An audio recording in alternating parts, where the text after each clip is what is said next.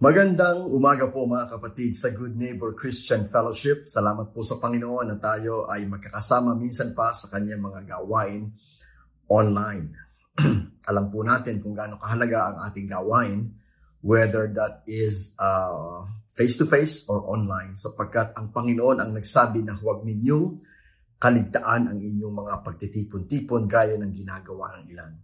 Tayo po'y nagtitipon-tipon online, tayo po'y nagtitipon-tipon paminsan-minsan face-to-face, but nevertheless, tayo po'y pas- patuloy na nagtitipon-tipon sa Panginoon. Uh, at ang Panginoon ang nagsabi na siya ay laging kasama natin hanggang sa wakas ng sanlibutan. Kaya po nagpapasalamat tayo sa inyong patuloy na suporta, sa inyong patuloy na pananalangin, patuloy po inyong pagsubaybay at pagtataguyod ng gawain ng Good Neighbor Christian Fellowship. Saan po kayo naroon, kami po ay nagpupuri at nagpapasalamat sa Panginoon para sa inyo.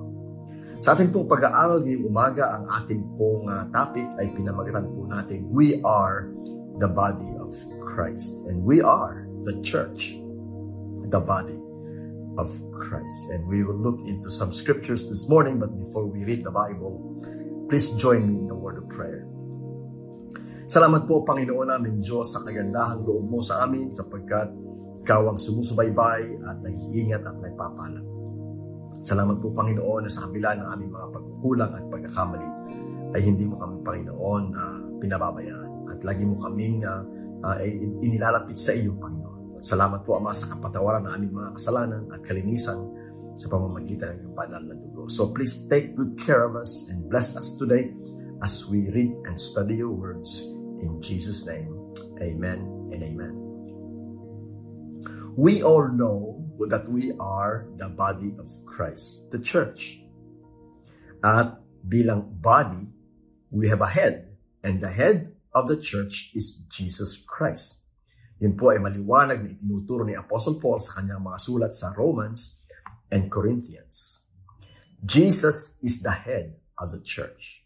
We are the body of Christ. So dito po makikita natin na ang church ay hindi lang basta organisasyon. It's not an organization alone. Yeah, we can get organized. We can have leaders. But hindi po tayo organisasyon in the secular term na para po tayong isang kumpanya sa isang negosyo, may isang organisasyon na unrelated. You know? Or, hindi po tayo parang isa lang uh, samahan kamukha ng mga fraternities or sororities o para po yung mga Lions Club or Kiwanis Club or social club, whatever. No. We are not just uh, uh, a group of people na meron lamang tayong meron lamang tayong cause like like uh, communism, you know, stuff like that. No. This is the body of Christ, the church of Christ. Para po ikaw ay maging bahagi ng katawan ni Kristo, dapat po ikaw ipanganak na muli. Unless a man is born again, he cannot enter the kingdom of God. Unless we are born of the Spirit, unless we accept Jesus as our Lord and Savior, you cannot just join the membership of the church. You have to be born into the kingdom of God. Kaya po, yun po ang malaking kaibahan. A church is not just an organization, it's a living organism. Not organization, but living organism, the body of Christ. And we, Jesus is the head of the body, the church. Kaya po ngayong umaga, titingnan po natin kung ano po ba ang uh, ba ating role in the body of Christ. Nais ko po munang bumasa mga kapatid dito sa uh, 1 Corinthians uh, chapter 12. 1 Corinto, Kapitulo 12, talata pong 27 uh, at hanggang 31. Sa Tagalog ko po babasahin. 1 Corinthians chapter 12 verses 27 to 31. Ito po ang sinasabi ng salita ng Panginoon. Kayo ngang lahat ang iisang katawan ni Kristo. At ang bawat isa'y bahagi nito. So maliwanag po yun. Tayong lahat. ay uh, kayo ang lahat ang iisang katawan ni Kristo. So, there are not many bodies of Christ. There may be many congregations of churches. There may be many denominations of churches. But there is one spiritual body of Christ, the church, na kung saan lahat ng mga taong ipinanganak na muli, ano man ang relay, ano man ang denominasyon, ano man ang brand name, ano man ang pangalan, ano man ang grupo, basta po sila tumanggap kay Kristo bilang Panginoon at tagapagligtas, basta sila po ay born again, they are part of the one and only body of Christ. Kayo ngang lahat ang iisang katawan ni Kristo at ang bawat isa'y bahagi nito. So we are parts. We are members of the living church, the living body of Christ. Now, bilang bahagi, meron pong role. Hindi lang po, I'm part of the body of Christ. I am a member of the body of Christ. I have a role. I have, I have responsibilities. I have duties to the body of Christ. At ang naglalagay po ng ating role is, is the head of the church. Hindi po ako mamimili. Hindi kayo mamimili. Hindi po yan para, oh, pumili ka na ng gusto mong gawin. Hindi po yan parang lottery na, oh, sige, kung swertihin ka, yun ang, ang ano mo, ang magiging role mo na parang karakrus na, no, no. Ang, ang banal na espiritu ang nagbibigay ng mga kaloob. Ang, ang head of the church ang namimili ng ating magiging role in the body of Christ. Kaya nga sabi, verse 28, Naglagay ang Diyos sa iglesia una ng mga apostol. So, sino naglagay? Ang Diyos. Naglagay ang Diyos sa church, iglesia. Una, mga apostol. So, kaya sila po, kaya nga tayo, ay we follow the apostolic teaching sapagkat uh, nung si Kristo ay bumalik sa langit, i, i, i, talaga po yan ang kanyang komisyon uh, sa mga alagad na sila po ang uh, mag, magtayo ng pundasyon ng iglesia, uh, mga turo ng iglesia, mga ordinansya ng iglesia. Yan po, yan po ay uh, uh, ibinigay ng Panginoong Hesus sa mga apostol. So, una yung mga apostol. Ikalawa yung mga propeta. Propeta, mga kapatid, ay dalawang bagay po yan. A prophet is someone who speaks the future or someone who speaks forth the word of God. Someone who proclaims. In both cases, prophets speak. So, sometimes prophetic, sometimes uh, declaration. Both ways, mga kapatid. Ang nagtalaga niyan ay ang Panginoon. Now, in the, in the New Testament, there are many prophets. Uh, na, na mababasa tayo. Si Agabus is a prophet of God in the New Testament.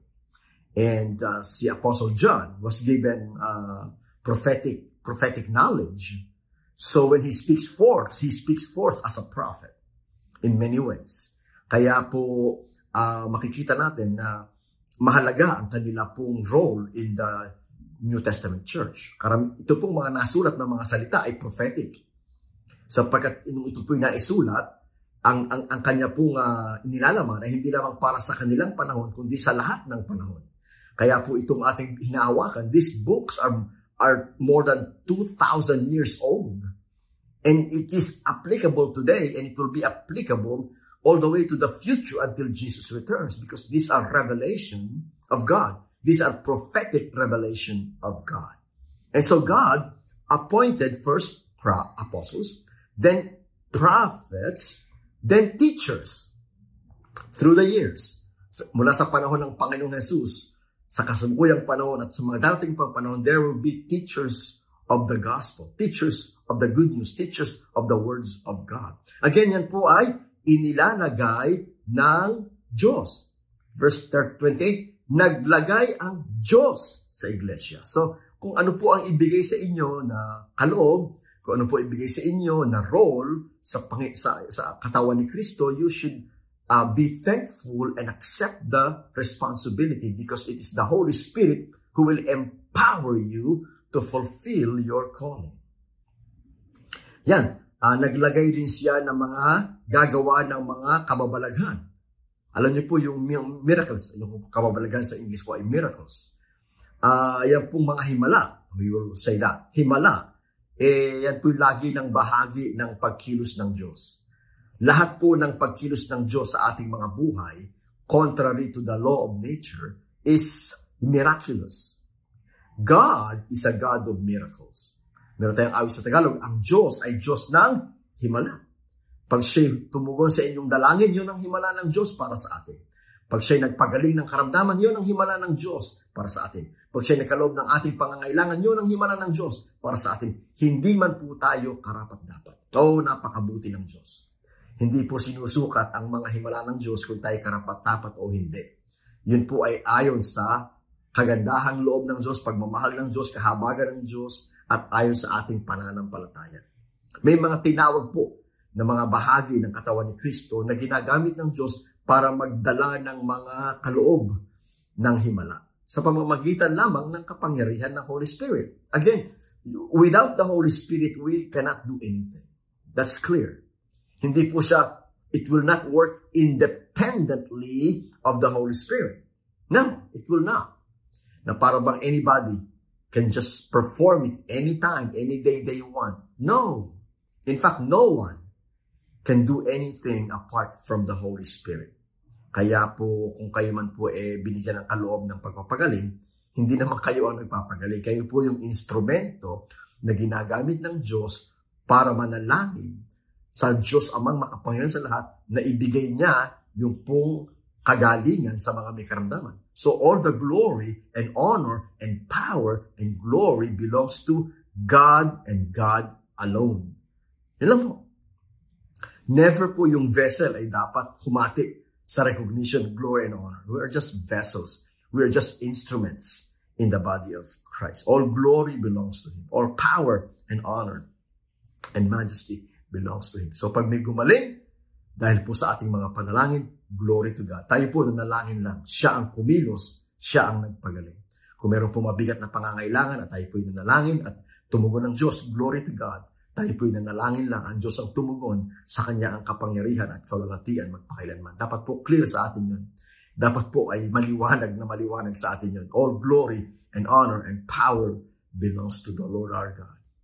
So nagbigay ang Panginoon ng mga apostol, nagbigay ang Panginoon ng mga propeta, ng mga guro, ng mga, uh, mga may kaloob ng uh, himala, mga kaloob ng pagpapagaling sa mga may sakit, mga kaloob po ng pagtagatulong o pagtulong. Helps, Ministry of Helps. Maraming bagay po yan. Pagtulong sa financial, pagtulong po mga kapatid sa physical, sa emotional. Meron pong people helpers. Yung po ang tawag din, people helpers. Emotionally, may mga counselors, people helpers. Meron po mga deacons, people helpers din po yan. Mga pagtulong nila sa mga physical, mga pangangailangan na pagkain ng mga kapatiran. These are people helpers. At yan po, tagatulong. Yan po ang tawag ng Biblia. Marami po sa atin binigyan ng ganyang kaloob na tumulong sa nangangailangan. Tumulong sa iglesia, tumulong sa kapatiran, tumulong sa mga problematic, tumulong sa mga nasa na nasa um, mabigat na kalagayan ng buhay. Mga tagapangasiwa, mahalaga po yan. Mga gift of uh, administration, nangangasiwa sa mga opisina, sa mga sa ating pong mga outreach mission, mga ministry, kailangan po yung mga nangangasiwa. And sa ating pong simbahan, marami po tayong mga kapatiran na ganyan ang kanila pong uh, uh, kaloob. Si Mrs. Santos po bilang principal, eh magaling po yung tagapangasiwa. Meron po yung gift of administration ng ating pong pastor uh, chairman, Pastor Armando Santos. Napakagaling ng kanyang uh, administrative powers, as administrative gift and skills uh, managerial. Uh, nahalaga po yan. Anumang, anumang pong uh, gawain ng Panginoon, dapat magaling po yung nagmamanage. Sapagkat yan po ay dapat may leadership para tumakbo yung pong ministeryo. Kaya nga po inilagay ng Diyos yan dyan. Hindi po pwede magpo-float lang tayo, magdi-drift lang tayo ng walang direksyon. God appointed leaders in the church. And thank you for recognizing the leaders and, and submitting to the leaders and appreciating and supporting the leaders that God has put in the church today. At meron pa po ng mga binigyan ng uh, uh, uh, ng kaloob na magsalita sa iba't ibang mga wika. Yan po, speaking in other tongues. Yan po mga kapatid ay kaloob ng Espiritu Santo upang patunayan sa buong daigdig that there is really the power of the Holy Spirit because the Holy Spirit can speak to the tongues of all nations. So whether you are uh, Spanish or Russian or Ukrainian or or uh, uh, Swedish or African, Nigerian, Ethiopian, uh, you are Arab or whatever it is, God can speak your language. And God will speak your language to show you that God has the power to communicate to you His wonderful word. So, yan pong kaloob ng mga iba't ibang mga wika, mga kapatid, galing sa Holy Spirit. Pero hindi lahat ay apostol. Hindi lahat ay propeta o guro. Hindi lahat ay binigyan ng kakayahang gumawa ng mga kababalaghan o magpagaling ng mga may sakit o magsalita ng iba't ibang wika o magpaliwanag nito. Kaya buong taimtim ninyong nasain ang mga kaloob na lalong dakila. So mga kapatid, uh, ang ating pong uh, assignment in life is to uh, to discover our gifts in the body of Christ, to discover our role in the body of Christ. Let's desire the most excellent gift. And let me tell you that in verse in chapter 13 it will talk about love. That love is the is the foundation of serving the body of Christ. Love one another as I have loved you. Love your neighbor as you love yourself, sabi ni Jesus. And of course, love God above all. Nandito po sa may Ephesians, dito po tayo magtatapos, Ephesians chapter 4, uh, again, si Apostle Paul po ang nasulat nito, kaya po napakahalaga na makita natin yung pong role natin bilang mga miyembro ng katawan ni Kristo, bahagi ng katawan ni Kristo. Sa verse 11, Ephesians chapter 4 verse 11, at ang iba ay ginawang apostol. Ayun po, inulit niya. At ang iba ay propeta. At ang iba ay evangelista. Evangelista po yung mga evangelist that preach the gospel of the Lord Jesus Christ all over the world. Ang iba ay pastor. Ayun, nabanggit po yung mga pastor. Kamukha po natin. Talaga pong tayo uh, itinalaga ng Diyos siya. Inilagay tayo ng Diyos siya sa iglesia para po uh, pang, pamunuan at pangunahan ang, ang gawain ng Panginoon. So, pastor at guro. Pastor at guro. Yan. Tapos po, uh, verse 12, ginawa niya ito upang, yun po ang purpose ng Diyos, ginawa niya ito upang ihanda sa paglilingkod ang lahat. so, hindi lang po yung pastor at guro at evangelist at prophet and apostles, ang uh, inaasahan ng Diyos na maglingkod, kundi tayong lahat. At ginagamit niya yung mga leaders to train us, to prepare us uh, to serve in the body of Christ. Verse 12, ginawa niya ito upang ihanda sa paglilingkod ang lahat, lahat ng mga hinirang sa ikauunlad ng kanyang iglesia. So mga kapatid, yung pong role na inyong gagampanan, ang goal niyan ay lalong lumago ang iglesia. Tumibay ang iglesia. At gampanan ng iglesia ang kanyang pagkatawag. So, if you do not do your role, now, the, uh, the purpose of God will not be accomplished. So, if you think for a moment na parang hindi naman ata mahalaga yung aking gift in the body of Christ, hindi masyadong prominent hindi masyadong uh, nakikita, visible yung aking yung aking kaloob. Eh mga kapatid, ang sabi nga ni Apostle Paul dun sa 12, eh pwede bang sabihin ng kamay sa paa, hindi kita kailangan? Pwede bang sabihin ng mata sa tenga, hindi kita kailangan?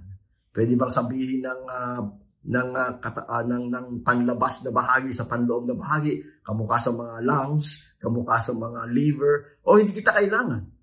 Now, imagine niyo kung wala kayong liver if you will live.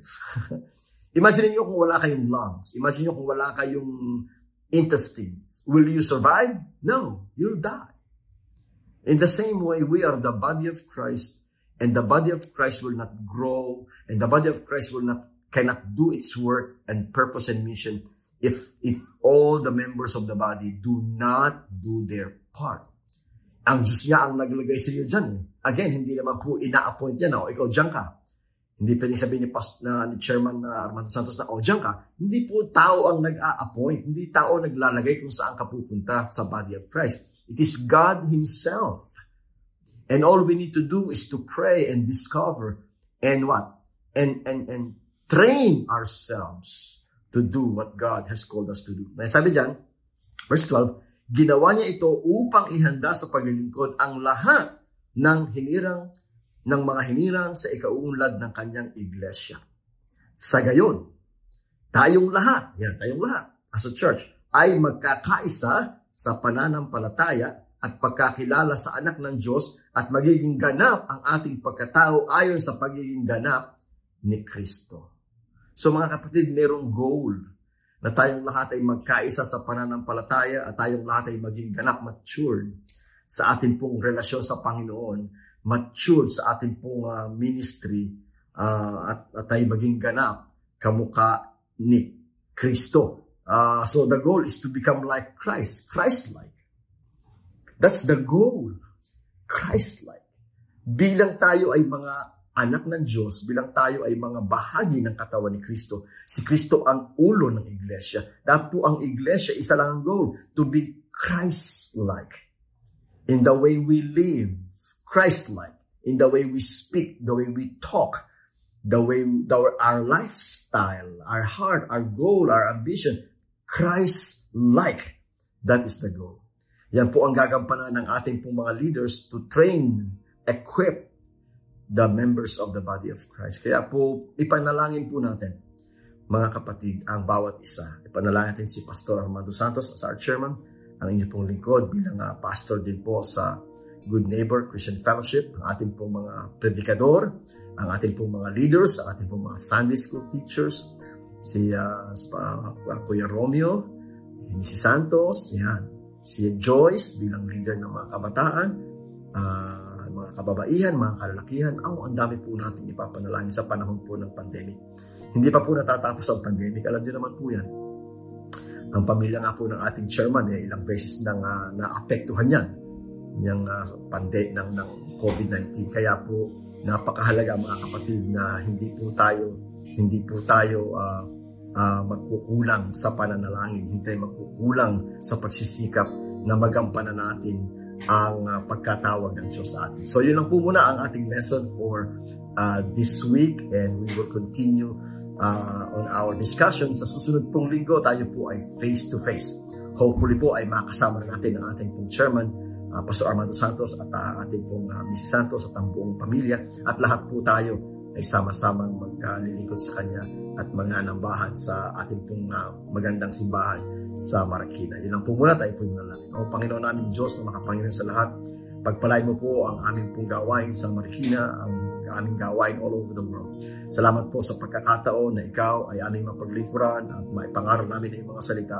Pagpapalain mo po ang mga ginagamit mo na train ang body of Christ upang kaming lahat ay uh, maging Christ-like. Which is not the work of man, but the work of God. And we know it can happen if we submit and surrender ourselves to you. Oh, bless everyone. Keep us safe and continue to bless us. Provide for all our needs. We thank you, we love you, we worship you. In Jesus' name. Amen and amen. Salamat po sa inyong pagsama. Salamat po sa inyong pagsubaybay at panalangin. Magkikita-kita po tayo next time. The Lord bless you and keep you. The Lord make His face shine upon you and be gracious to you. The Lord lift up His countenance upon you and give you His peace. In the name of the Father, and the Son, and the Holy Spirit. Everybody say, Amen. Amen. God bless you all.